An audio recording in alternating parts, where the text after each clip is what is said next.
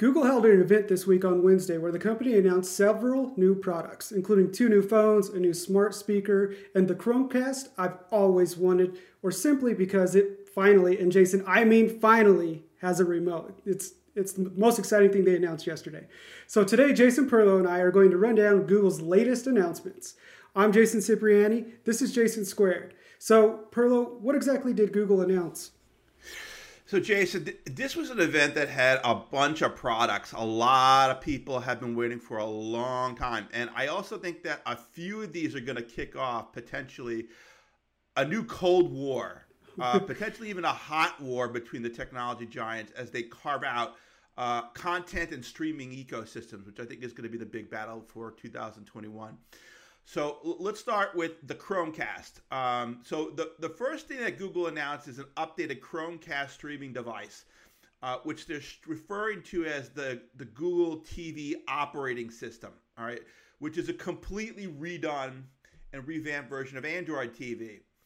Uh, incidentally, the, the new version of Google Play Movies on Android, the app, the app itself is also called Google TV uh, which is kind of like what Apple has done with Apple TV. Um, it's an OS, but it's also an app. Okay. Uh, and as you say, the device has a new streamlined TV controller uh, which looks kind of Roku-ish in the way yeah. in, the, in, the, overall design. Yeah. Do you remember Google's AR VR headset that they had for Pixel for a while, where you had a controller yeah. and you could play games? You put your Pixel phone in it. It's the same remote, is what it reminds me of. They basically had all these leftover remotes from their VR headset that didn't take off, and they repurposed them for this.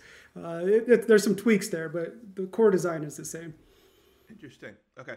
So what this product is, it competes directly with the Fire TV sticks that Amazon recently announced, and of course Roku, uh, which also refreshed their their their products a couple of, about a week ago, and Apple TV.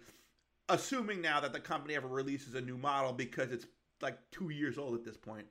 Um, it has its own version of Play Store, which has 6,500 apps currently supported, and it has virtually every single streaming service Virtual. supported on it, uh, with the exception of Apple TV Plus, uh, which if it has, I mean, if the device has a browser, I assume you can log into it that way. But I, you know, I haven't tested it yet.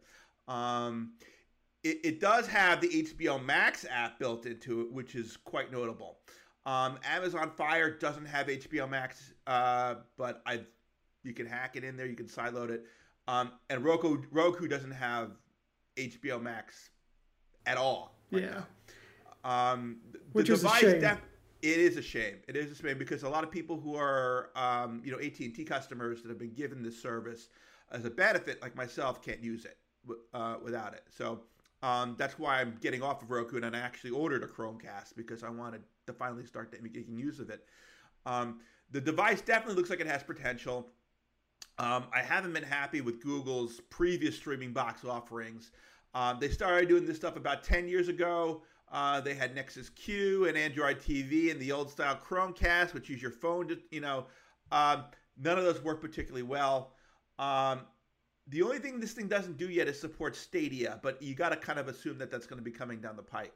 Yeah, you can sideload Stadia on it, so the support definitely is going to be there because it right. runs once you sideload it. So I've actually okay. been using the the technical name, the marketing name, or whatever you want to call it for this is Chromecast with Google TV. So I've been using the new Chromecast with Google TV uh, for the last three or four days, and it truly is the Chromecast I've always wanted. It it has its own interface, so you're not left with using a phone to try and control what you're streaming, right? So if my kids wanted to watch something with the old Chromecast, I had to either have a dedicated phone or tablet that they could learn how to use and then put content on um, or always put something on for them. Now there's an actual interface. It looks a lot like Fire TV OS to me, but more refined and a little bit better designed.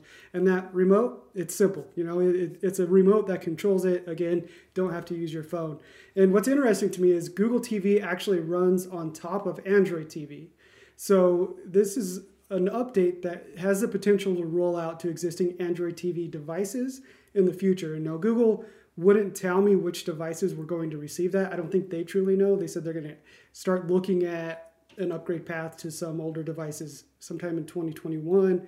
And then in 2022, every device that launches will have Google TV. So this is going to be a slow, slow play, slow rollout by Google, which I don't know how I feel about that, especially if they have such a good lineup and, and yeah. everything else going into it. But it's nice to see at least Google is attempting to compete in this space.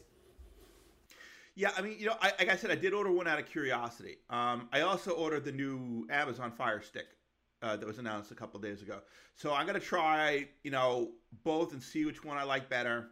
Um, I'm sure I'll like Google's user interface better. Uh, you know, I, I had no love for the Fire TV operating system and its its interface, but it um, it's going to come down to how easy it is to log on to all the services that I use, and whether or not on all, all the other Google apps in the App Store are going to make any kind of a difference uh, for me.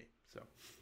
Yeah, yeah, it'll be interesting to see the comparison. Um, they do integrate some live TV stuff into the Chromecast with Google TV, but you have to have a YouTube TV subscription, which I don't, so I haven't been able to test that. Right. Um, now, another item they announced yesterday was a new Nest audio speaker, and I know you're big into speakers, wireless speakers, and and uh, Sonos type products around the house. What do you think of the Nest Audio? So this thing is effectively a, a, a beefed up Google Home uh, speaker, right? It's about 75% louder than the previous device, uh, the Home and the Home Max, right? Uh, it, it, seems that they're targeting this towards uh, potential customers of both the Generation 4 Amazon Echo and also the current Sonos one with Alexa. Uh, you know, more so Sonos uh, because the two companies are now in the midst of litigation uh, as Sonos brought a lawsuit against Google for patent infringement this week um, as it relates to their wireless audio technology, right? Uh, Google made a big point in this event of demonstrating multi room audio, which is a major feature of Sonos. Uh, you can pair speakers for rooms, you can do a lot of the stuff that Sonos does, but uh, for a whole $99 for a single speaker setup. Um, that's half the price of the Sonos one with Alexa voice control which costs about uh, $199. So, so you know, it's it's half the price of a comparable entry level Sonos speaker. Um, and it's clear to me that so that Google wants to take over, you know, a multi-room high audio space.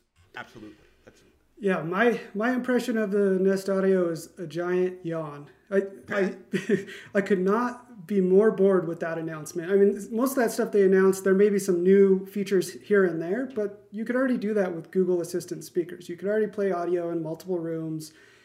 All that stuff was done. Like the most compelling, and I don't even know if it's compelling, the most interesting aspect of the whole Nest Audio announcement pairs in with Amazon's recent announcement of the new Echo speakers, and it's that both companies at the same exact time redesigned the style and look of their smart right. speakers. So instead of looking like a cylinder speaker that we've known and used for years, Amazon has a sphere now, so it's basically a, a giant ball sitting on your counter, whereas Google's Nest Audio looks like a pillow that you stand up on its end. And so I don't know what the timing is coincidental or if there was something that went into like market research and it's really weird to me that both of them changed their design at the same time. I like the look of the Nest Audio better than I like of the new Echo uh, Sphere, but am I going to put one of these in my house? Probably not, and it's not because I don't.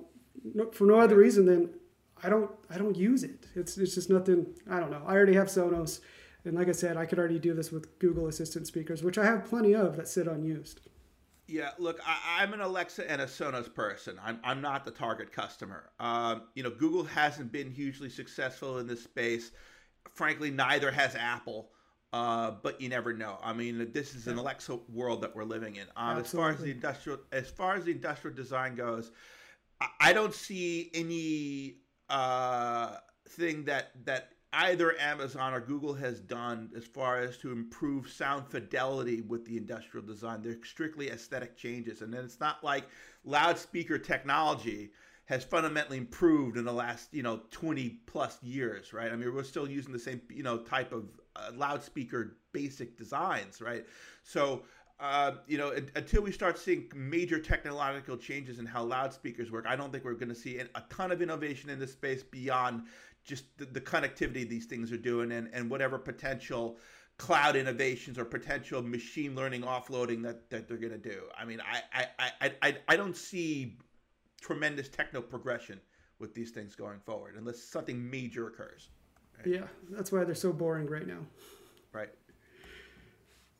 Uh, so Google also announced a couple of phones. Um, we have we already kind of knew what these phones were going to be when they announced the Pixel 4 back in August and released it in September, or no, they released it in August as well. Uh, they also announced that they would be in, revealing a Pixel 4a 5G as well as a Pixel 5 soon. So at the event, they took a few minutes and they announced both phones, which is a kind of a new territory for Google with yeah. being instead of on the high end where the Pixel line has been for the last few years, pushing thousand dollars per phone. They've been a little bit under that, but they've been competing right near that thousand dollar mark, depending on storage amounts.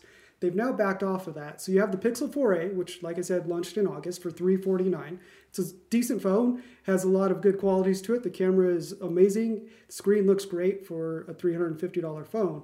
And now you have the Pixel 4a 5G at 499 and the Pixel 5 at 699.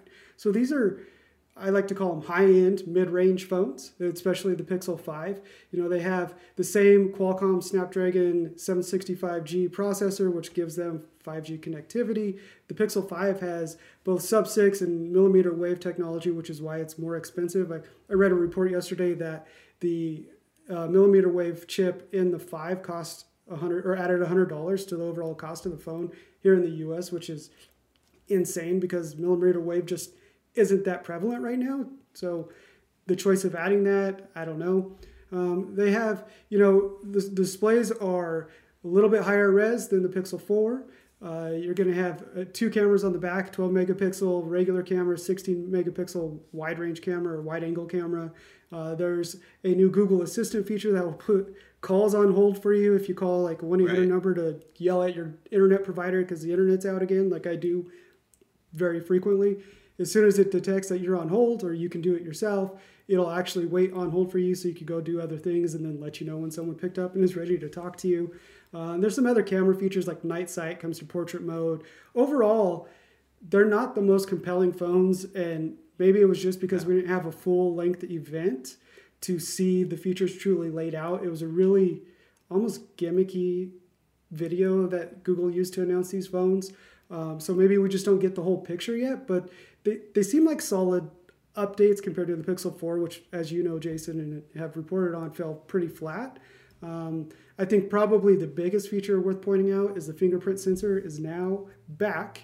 Face ID is gone, and the sensor is on the back of the phone once again. So they've gone away completely from that, and they're back to a fingerprint sensor. Well, you know, Jason, I, I had a $600 credit burning a hole in my wallet at, at Google Store. So I finally decided to pick up the Pixel 5. Uh, I really hope that this is a better phone than the Pixel 4, which in my view was a complete disaster. Um, it was way too battery thirsty, and I felt it was memory underpowered. Now, uh, this particular phone has 8 gig of RAM, so it should perform better. Sure. Uh, it, it, I, I don't know. It, it's a Pixel. I can't exactly get worked up into a, a love fest, right? Uh, the the Project Soli stuff that they removed uh, is no huge loss. Right. Uh, it was a massive power drain, and it's not like anyone really liked Google's implementation of Face ID anyway. Uh, and it's not like anyone who really likes using it when wearing a mask now. So good riddance, right? Uh, the gesture control thing was stupid. I don't think anybody used it. Um, I'm definitely bummed that they yanked the machine learning chip uh, the Pixel Neural Core. Yeah. Uh, but supposedly uh, the 765G Qualcomm chip is fast enough to do it with just in software. Uh, the screen is again slightly better than Pixel 4, but not enough to be noticeable in terms of, of, of pixel density. Um, it's a full HD screen, not a quad HD screen like we see on the nicer Samsung phones. So yeah, uh, Pixel 5 is uh, Pixel 3.5. whatever. Yeah, yeah, and, and look, I mean, I think like you know, uh, whatever. It's, it, it's very clear by now that Google really hasn't found a hit with the Pixel line, except for maybe the Pixel Three, which they sold reportedly a bunch of. That has been like their their best selling Pixel to date. So it makes sense that they start moving towards the low end, right? If they're finding success, they're taking features out which is why we don't see the quad HD screen, which is why they're locked to a 90 hertz refresh rate and they didn't bump it up to 120 hertz on the 4A 5G and the Pixel 5. Uh, you know, all these little features, the neural core engine is gone. Uh, Face ID, Project Soli, all that stuff's gone is because they have to hit a certain price point and hopefully compete. But one thing that I thought was interesting is like AT&T, for example, said they're going to carry the phone, but they're not announcing availability dates yet. And that isn't a good sign when your carrier isn't on board the day. Well, they're only committing to like they're only committing apparently to like a production run of like a total of like a million devices from what I. Google is or Google, yeah, Google yeah. is. Yeah. So I mean, it's a safe bet if that's the case. I didn't I didn't see that. Uh, it's a safe bet on their part because they'll probably sell a million of these. I, I think that's kind of around where they've been yeah. with previous models. But when when a you know, the Pixel 4 launched across all carriers. It's the first time that it had happened with the Pixel phone. And already by the next cycle, one of those carrier partners is saying, yeah, we're going to carry it, but eh, maybe next month, you know, we're not ready to say when. Granted, the Pixel 4a 5G was announced, but you can't pre order it yet. Google, as far as I know, hasn't said when it'll go on sale. I think you right. can join a wait list, and it's supposed to ship, rumor is, sometime in the middle of November. Uh, whereas the Pixel 5, is available for pre-order and will start shipping towards the end of the month. Or if in some i think there's eight countries outside of the us it's shipping in the middle of october. So maybe at&t is just waiting until both devices are truly available to announce it. I don't i don't know. It just i feel like we're working with a kickstarter project not a freaking google project to be perfectly frank it, it, with these things. it kind of feels that way. It feels yeah it, you know for a while we've talked about whether or not google is Google's Pixel team is lost. And I think this announcement feels like they are lost, but they're kind of starting to see where to go with it. It's just, unfortunately, it's going to take a while to get there. But we say that every with the Pixel every year with the Pixel line. So I don't know. It, look, there's some of my favorite Android phones released every year. I still have the 4XL. I still use it almost every day. It's it's not the best phone Google has released, but there's a lot of good stuff there. Um, so I'm excited to see what the Pixel 5 brings to the smartphone in- industry as a whole. Uh, they have pushed some stuff forward software-wise, uh, made vendors do you know some stuff kind of like Microsoft does with the Surface lineup. Uh, but overall, man, it's just a wait and see approach now, I guess, huh? Yeah. So, so Jason, you know, aside from all these devices that they showed us, right? Uh, my main takeaway from all this, especially if, if you bring it in the context of what Apple and Amazon have rolled out over the last month, is that it's really very clear, right, that a content and services war is about to be waged. Uh, and now the consumers have to make some very clear choices about what ecosystems they want to be part of and which services go along with those ecosystems. So let's uh, let's for example, let's take this entire HBO Max thing, uh, which AT&T owns and which appears to be a battleground point. It, it's it's not part of, Amazon or Roku, uh, but both Google TV and Apple TV have it, um, as do a bunch of the smart TV platforms such as you know Samsung's. Um, if you're an AT&T customer, you might be getting that service for free as I do. Uh, so you want to be able to take advantage of it. Now, on the flip side, you have Apple TV Plus, which runs on their own box, but also on Roku, but also on Amazon and a bunch of other smart TVs. So Apple is doing services bundling now, right? Which makes the prices of these streaming services such as CBS and Showtime more attractive. But you have to watch them through the Apple TV app in order to do that because the subscription's right. activated through Apple TV and your app and your Apple, uh, you know, ID.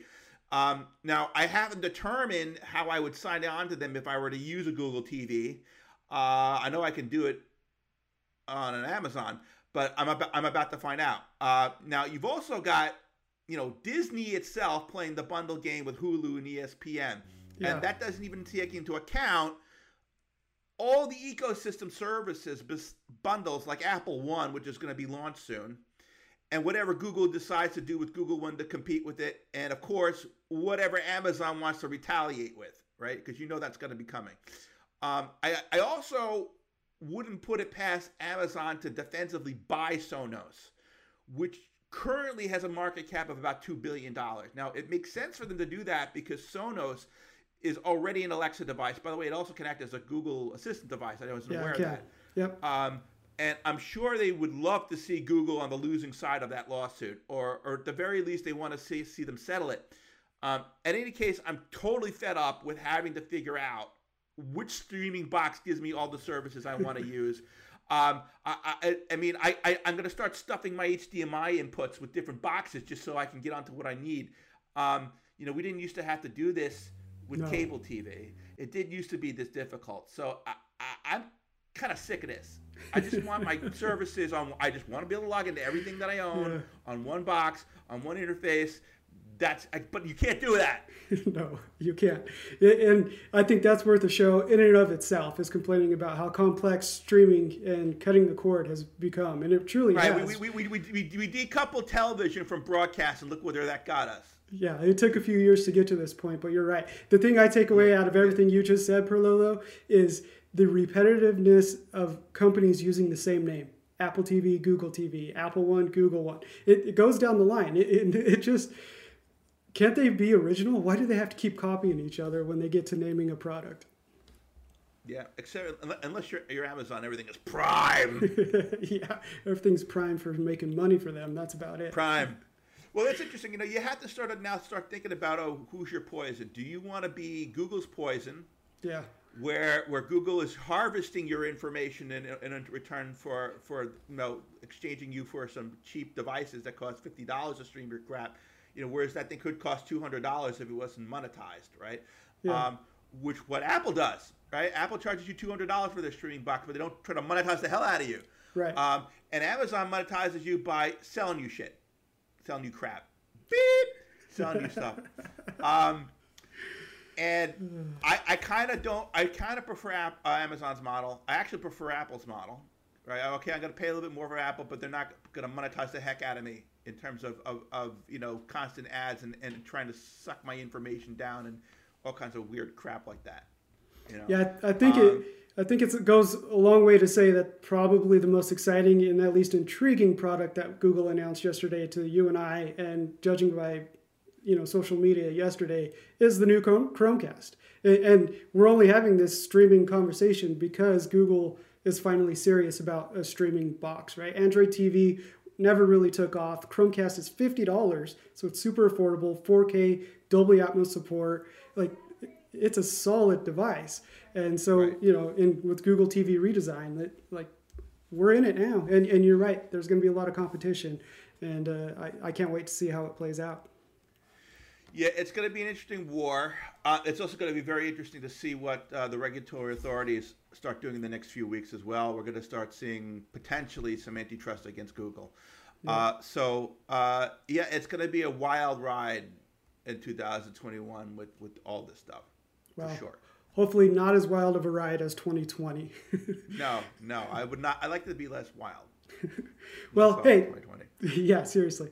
So, thank you for watching. Thank you for listening. I'm Jason Cipriani. And I'm Jason Perlow. And this is Jason Squared. Make sure to check out more of our work at zdnet.com.